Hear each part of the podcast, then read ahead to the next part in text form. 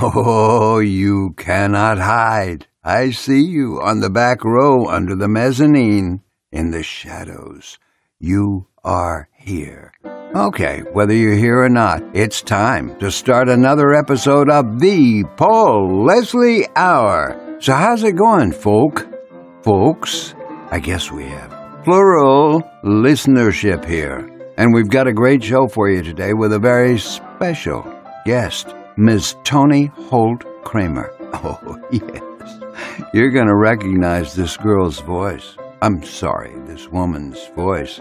She's a lovely lady, and she's made a remarkable experience. Her life is an adventure. I think one word that does a great job of explaining her communicator. She's a great communicator and a lot of fun to talk to and listen to. Oh, Toni's rubbed shoulders with well, just about everybody. And when you hear her in conversation with Paul E. Leslie, well, you'll understand why Toni Holt Kramer makes for a perfect guest on this show.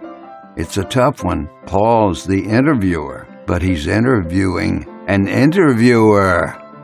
Real quick, the Paul Leslie Hour is made possible by people just like you. You can assist in the efforts to really promote the show and get all of this content out there as we look ahead towards year number 19. God willing. Yes. Simply visit www.thepaulleslie.com slash support and we thank you for supporting and listening. Now, let's not keep this lovely lady, Toni Holt Kramer, awaiting. I just know Paul is chomping at the bit for you to hear her in this interview. So let's all enjoy. Hey, how are you? Well, I'm fine, thank you. How are you? I'm just fine. Ladies and gentlemen, I'm really delighted by this opportunity to interview a woman with tons of versatility and connections. Toni Holt Kramer is an author and philanthropist. She's been called a woman of major versatility. Her path has included working as a model, television personality, on air columnist for the news, magazine columnist, and this is astonishing to me. Toni Holt Kramer has interviewed upwards of 3,000 people. So thank you on behalf of our listeners from all over for being our special guest it makes it sound like I never slept. you know, but it's true. But of course, that spans over 30 plus years, almost 40 years from the time I started, right straight through. But of course, you left out one thing. What's that? Also, in the last, I would say, seven years, I've become a political activist as well. So right before I was just friends with all the all the people, and you know, was the I think I was the last person. My husband and I were the last civilians, so to speak, as we say in showbiz, right? the last civilians that were received in the Red Room at the White House the last night that President Bill Clinton and Senator Hillary Clinton were on duty. And then, then night, and shortly, so I think that, and then I was the last person to shake hands because everybody was leaving. I was late to a very special party for George W. Bush at the Library of Congress, which I had to go directly from the Clintons' White House to George W. Bush, who was going to be inaugurated the next day. And guess what? I think it's Guinness Book of Record stuff. I never got to wash my hands. so I shook hands with two presidents within within 45 minutes or an hour. No, that is something very impressive. So, yeah. And then I got very involved with President Trump in uh, 2015, and I started a, a group called the Trumpettes that wound up not only being in America, and having members from all over. As you can see, I, I'm really a libertarian in the sense that I, I go for who I like and who I believe will do the best for the country. And so consequently, then we started a chapter. We were so successful, started a chapter in Australia. Wow. So we have members all over the world. Europe, Asia, you name it. So that's a long way from my first gig working at the Copacabana.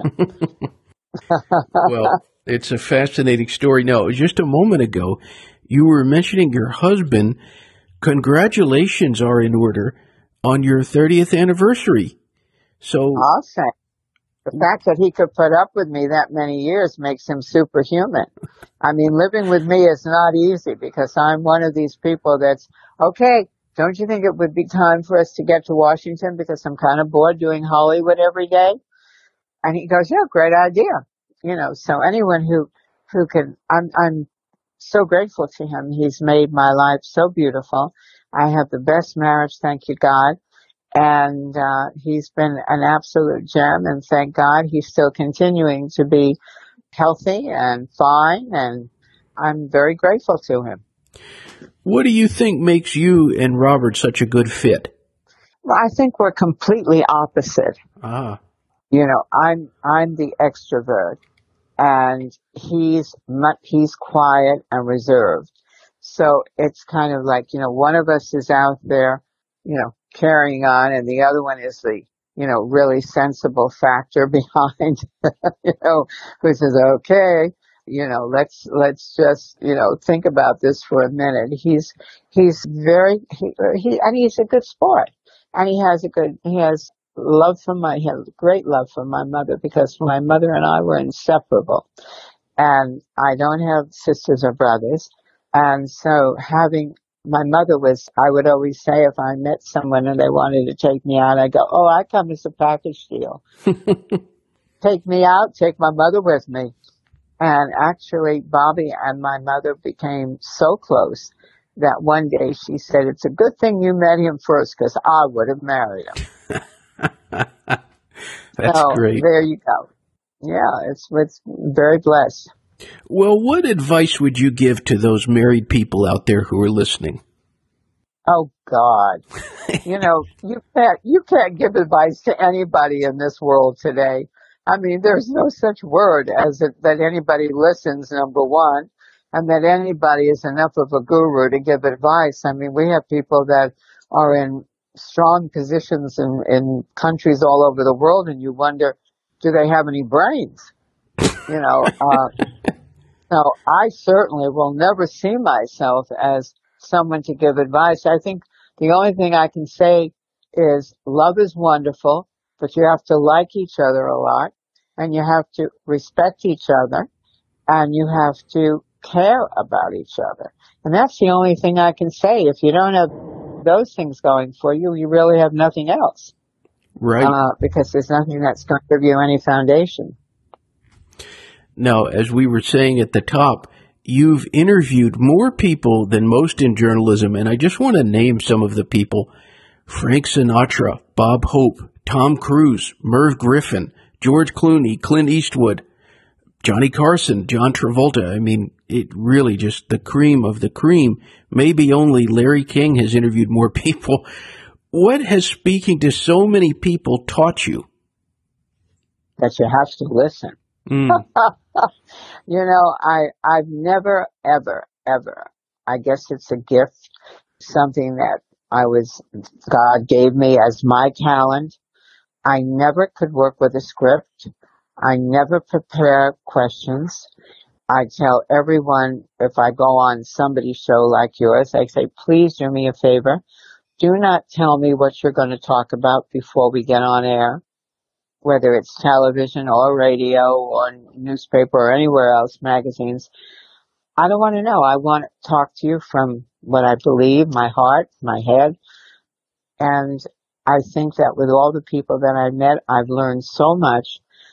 I really have. I mean, I was greatly honored to be invited as a friend, as someone they liked, to so many of private parties of these celebrities. I remember when, gosh, I'll go back in time when Glenn Ford was getting married, probably must have been, mm, probably 30 years ago just before me, or a little bit, maybe 31, 32 years ago. And he was having a wedding and it was like 11 o'clock in the morning at his house just behind the Beverly Hills Hotel. And if any of your listeners don't know who Glenn Ford is, I suggest strongly you go to Turner Classic Movies or you go on Google and you'll see that, you know, he made that famous, he's made so many great films in his life. Of course, he's gone now, but I remember getting to, I was invited to the wedding and it was the who's who of Hollywood. I wished we had cell phones then. I didn't know have that. Certainly didn't bring a camera, but it was everybody from Frank Sinatra to John Wayne, you name it. I mean, the royalty of Hollywood was there 11 o'clock in the morning.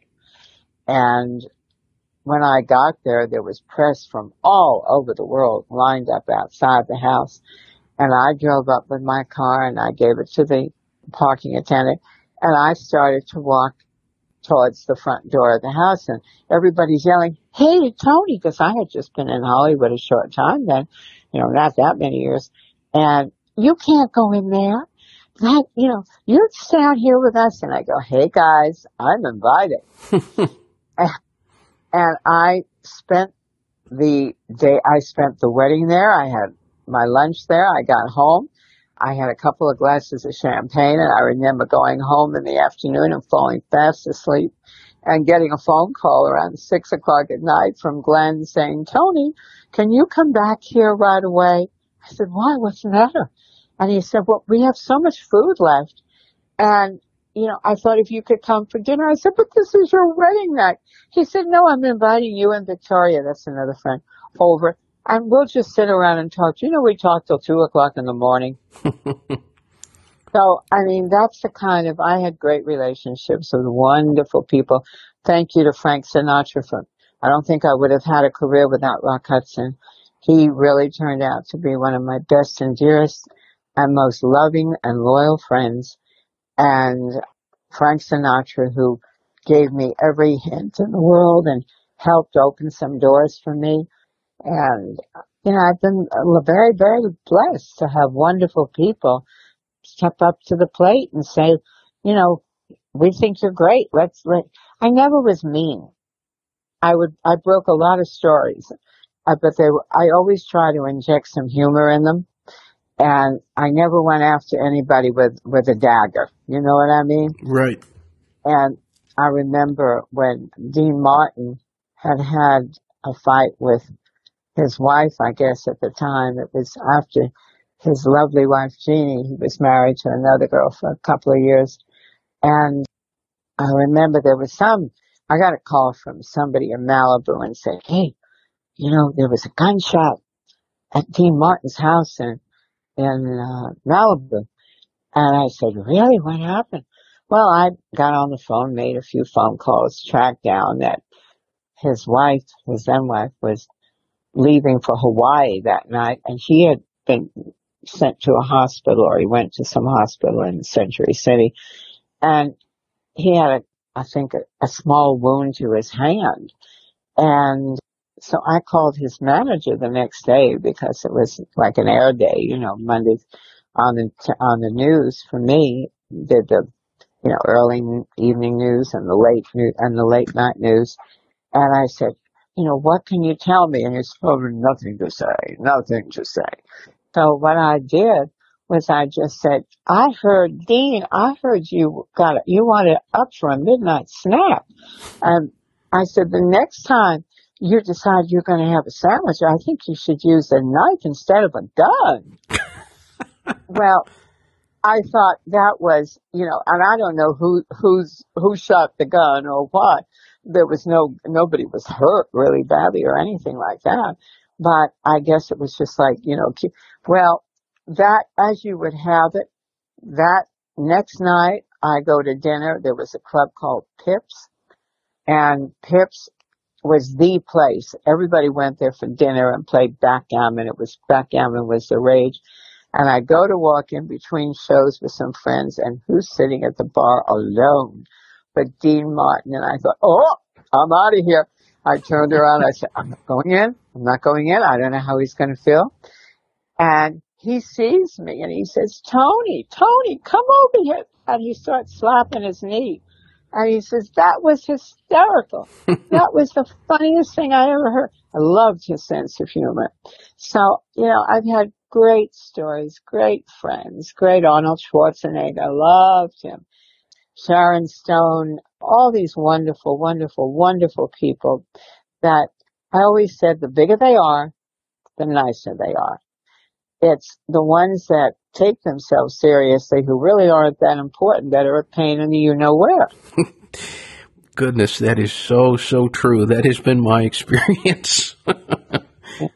People can be awfully wonderful, and I think so many of them appreciate that the people that have made them so famous, rich, important, whatever you want to call it, but they try to entertain and give back and you know, I'm very, very grateful to all the people I've interviewed, and we're trying. We're, think, we're thinking, because my co-host with this, my partner on television for a number of shows, we did the series Talk of the Town, and we're thinking about taking it because we have, ooh, my goodness, we have a whole show of every astronaut wow. that ever was alive. I mean, it, you name, you name it, it was done. Uh, and we have, you know, not just movie stars, but I have politicians and people that were famous, Governor, uh, Governor Schwarzenegger when he was governor, you know, people like that. And, uh, of California. And, uh, we're thinking of taking it and kind of putting in a, uh, a little clip time, you know, out of a 30 minute show, you know, maybe take seven or eight minutes where we upgrade all, we do the show, but we talk about where all these people are or what they're doing, doing now or, you know, or if they're not still sucking in oxygen, you know, I mean, Hmm. there's so many stories that we can talk and, and bring people up to date. People love that. You know, Absolutely. it's, it's, it, they love to know what's happening. Well, this might be a tough one, but who has been the best person to talk to, the most enjoyable? Oh, you, you, I wouldn't even attempt because everybody, it's like saying who's the most beautiful woman in the world. You know, it's your personal, at that moment, uh, you know, it's this one, it's that one, it's the other one. I think every, I've enjoyed every one of them. Maybe that's what made it so wonderful for me.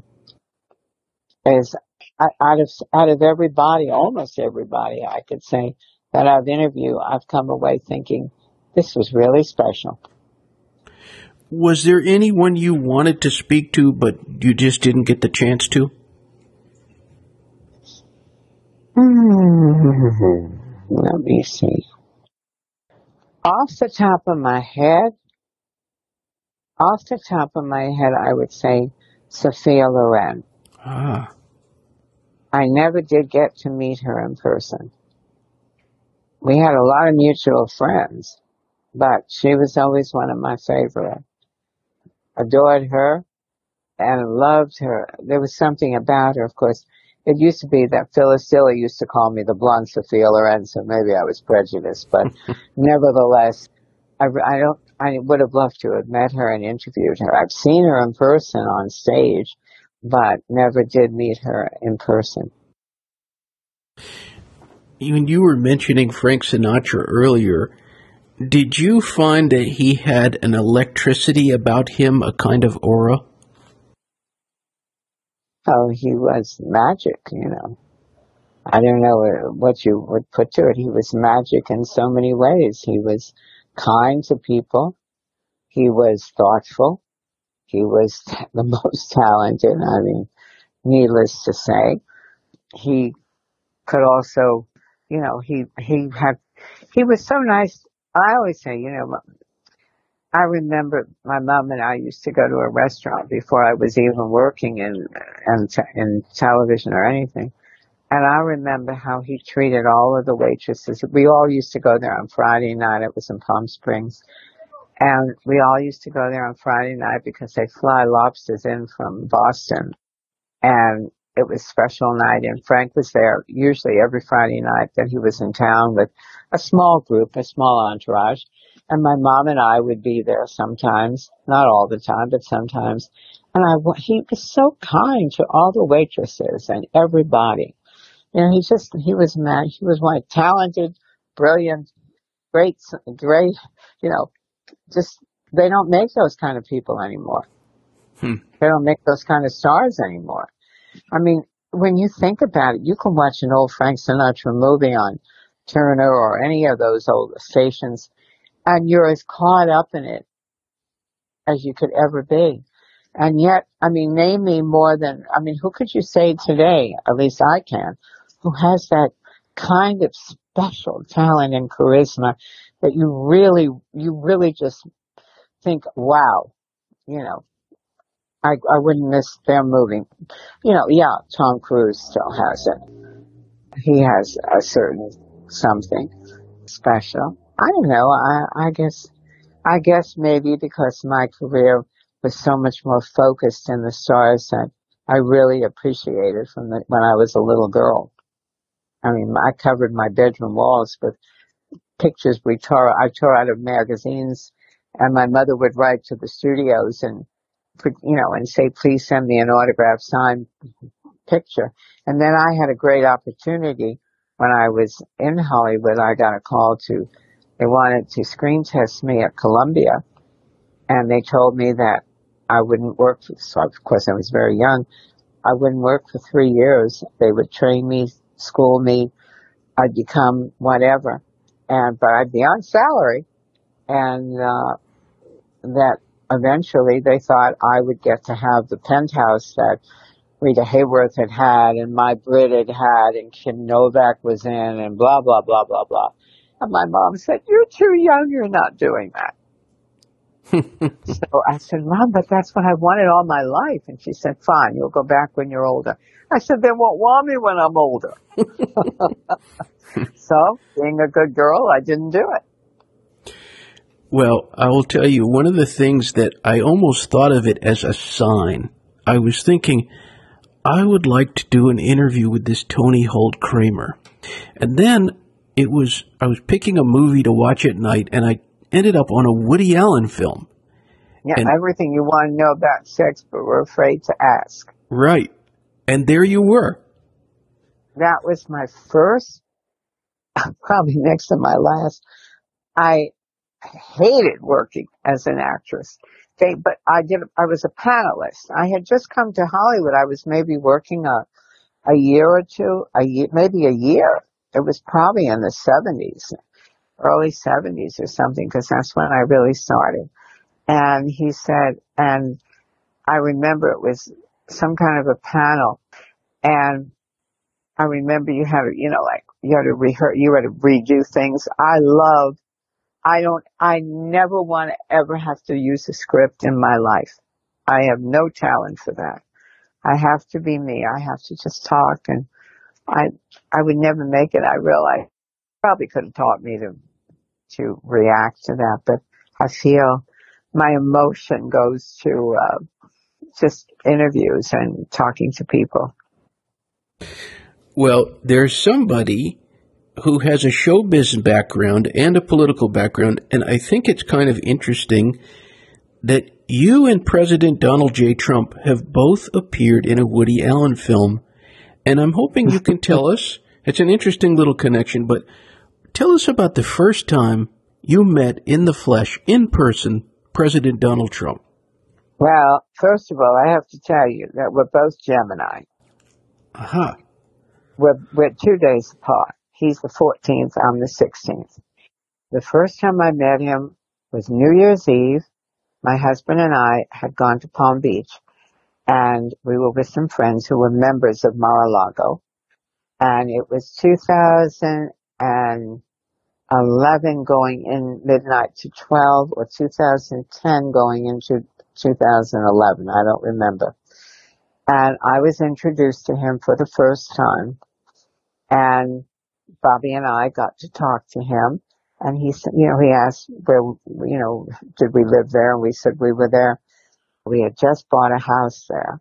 Uh, we have decided that we'd like to divide time because I have family there. And so I said, so he said, well, you must join the club.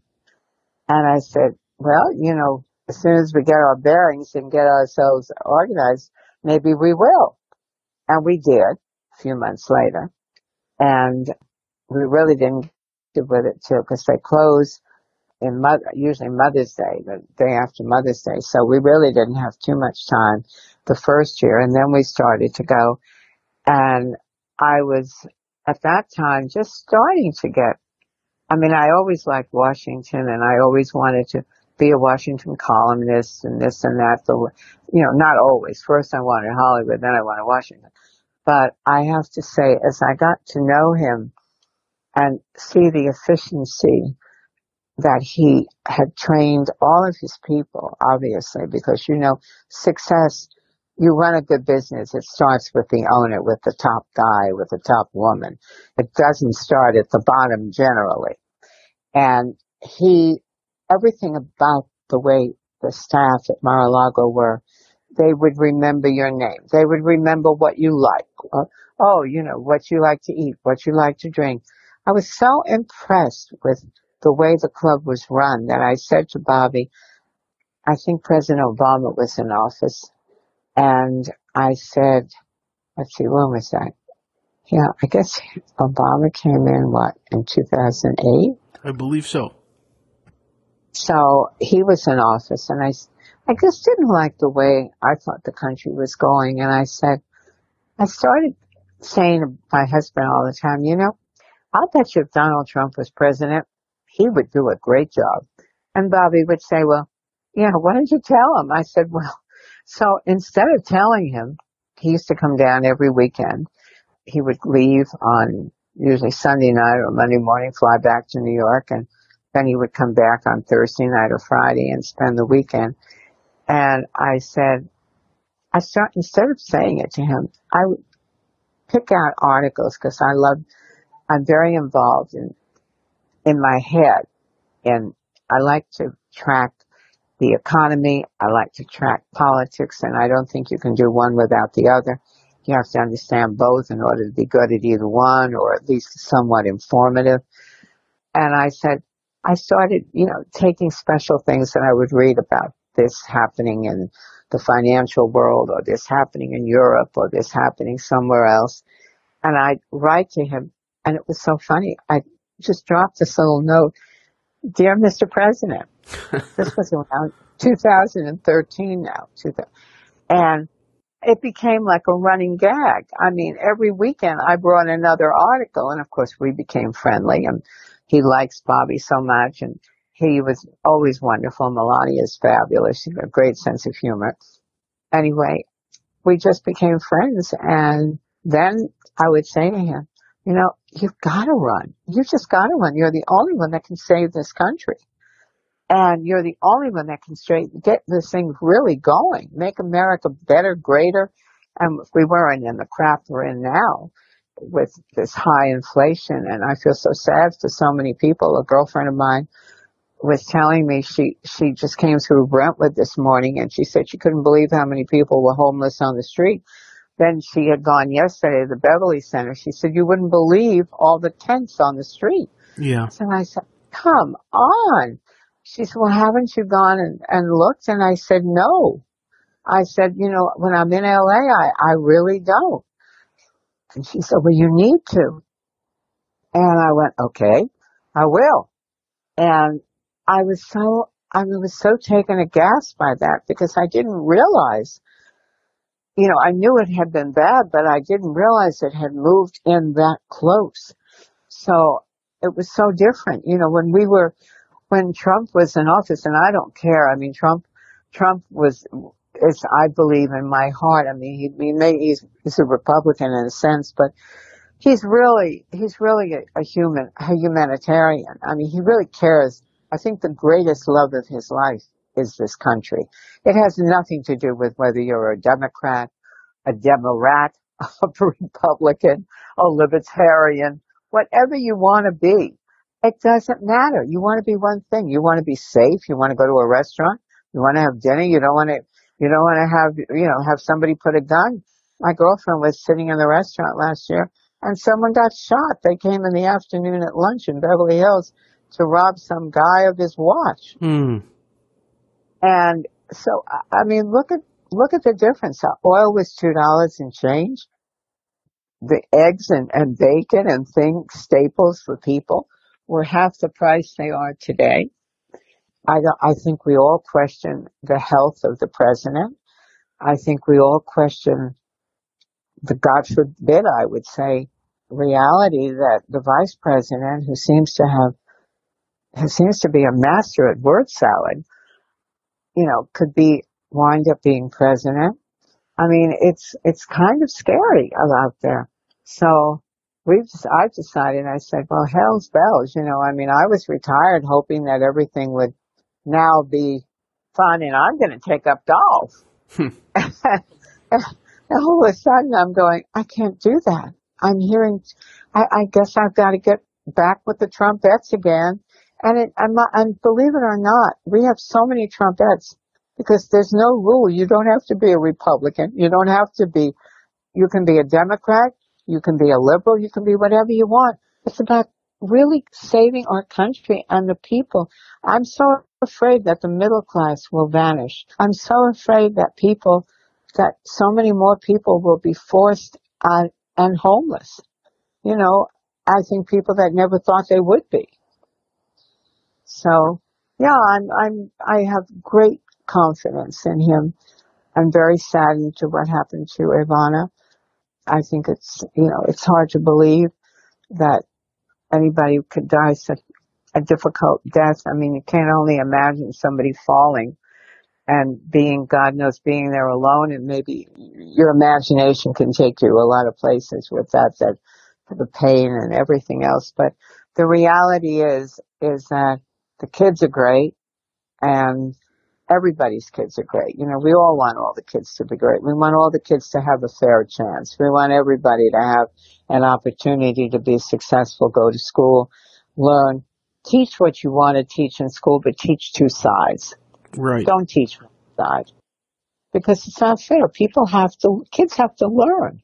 You can't educate kids with one direction and then expect them to grow up and, and be fair minded. Let people make up their own mind about what they care about. And if any of your listeners want to join me, it's trumpettes. Go to the, go on the internet, trumpettesusa.com. Just put in, you don't have to, you don't have to disclose anything other than the fact that you love America. And that's it. Well, I have so enjoyed this opportunity to talk to you. I know you have an appointment coming up. Yes, I do. But you, it was a pleasure to talk to you. So there you. Absolutely. It was a pleasure. and if you could, please say hello to Ruta Lee for me. I will. I see her all the time. I talk to her constantly. We are as close as bread and butter, peanut butter and jelly. What can I tell you? You know, we are close for, I can't remember not being close. We've traveled the world together. We've, we've worked together. She's the best in the world.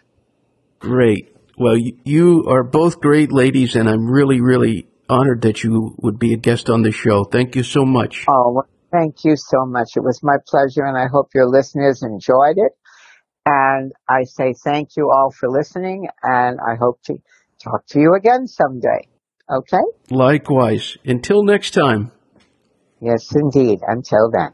God bless. Bye bye. Bye. Thank you for stopping by today. If you enjoyed our program, consider telling a friend about it. The Paul Leslie Hour is made possible through people just like you. So you want to keep the show going, right? Go to thepaulleslie.com. That's thepaulleslie.com. Click on Support the Show. And thanks to everyone who contributes. Performance of the intro music is courtesy of John Primorano, The Entertainer, written by Scott Joplin. End credit theme music is courtesy of John Primorano, the traditional song Corina Corina. Your announcer is Dan Gold. Hey, that's me. The show is hosted and produced by Paul Leslie. And we'll see you next time on the Paul Leslie Hour.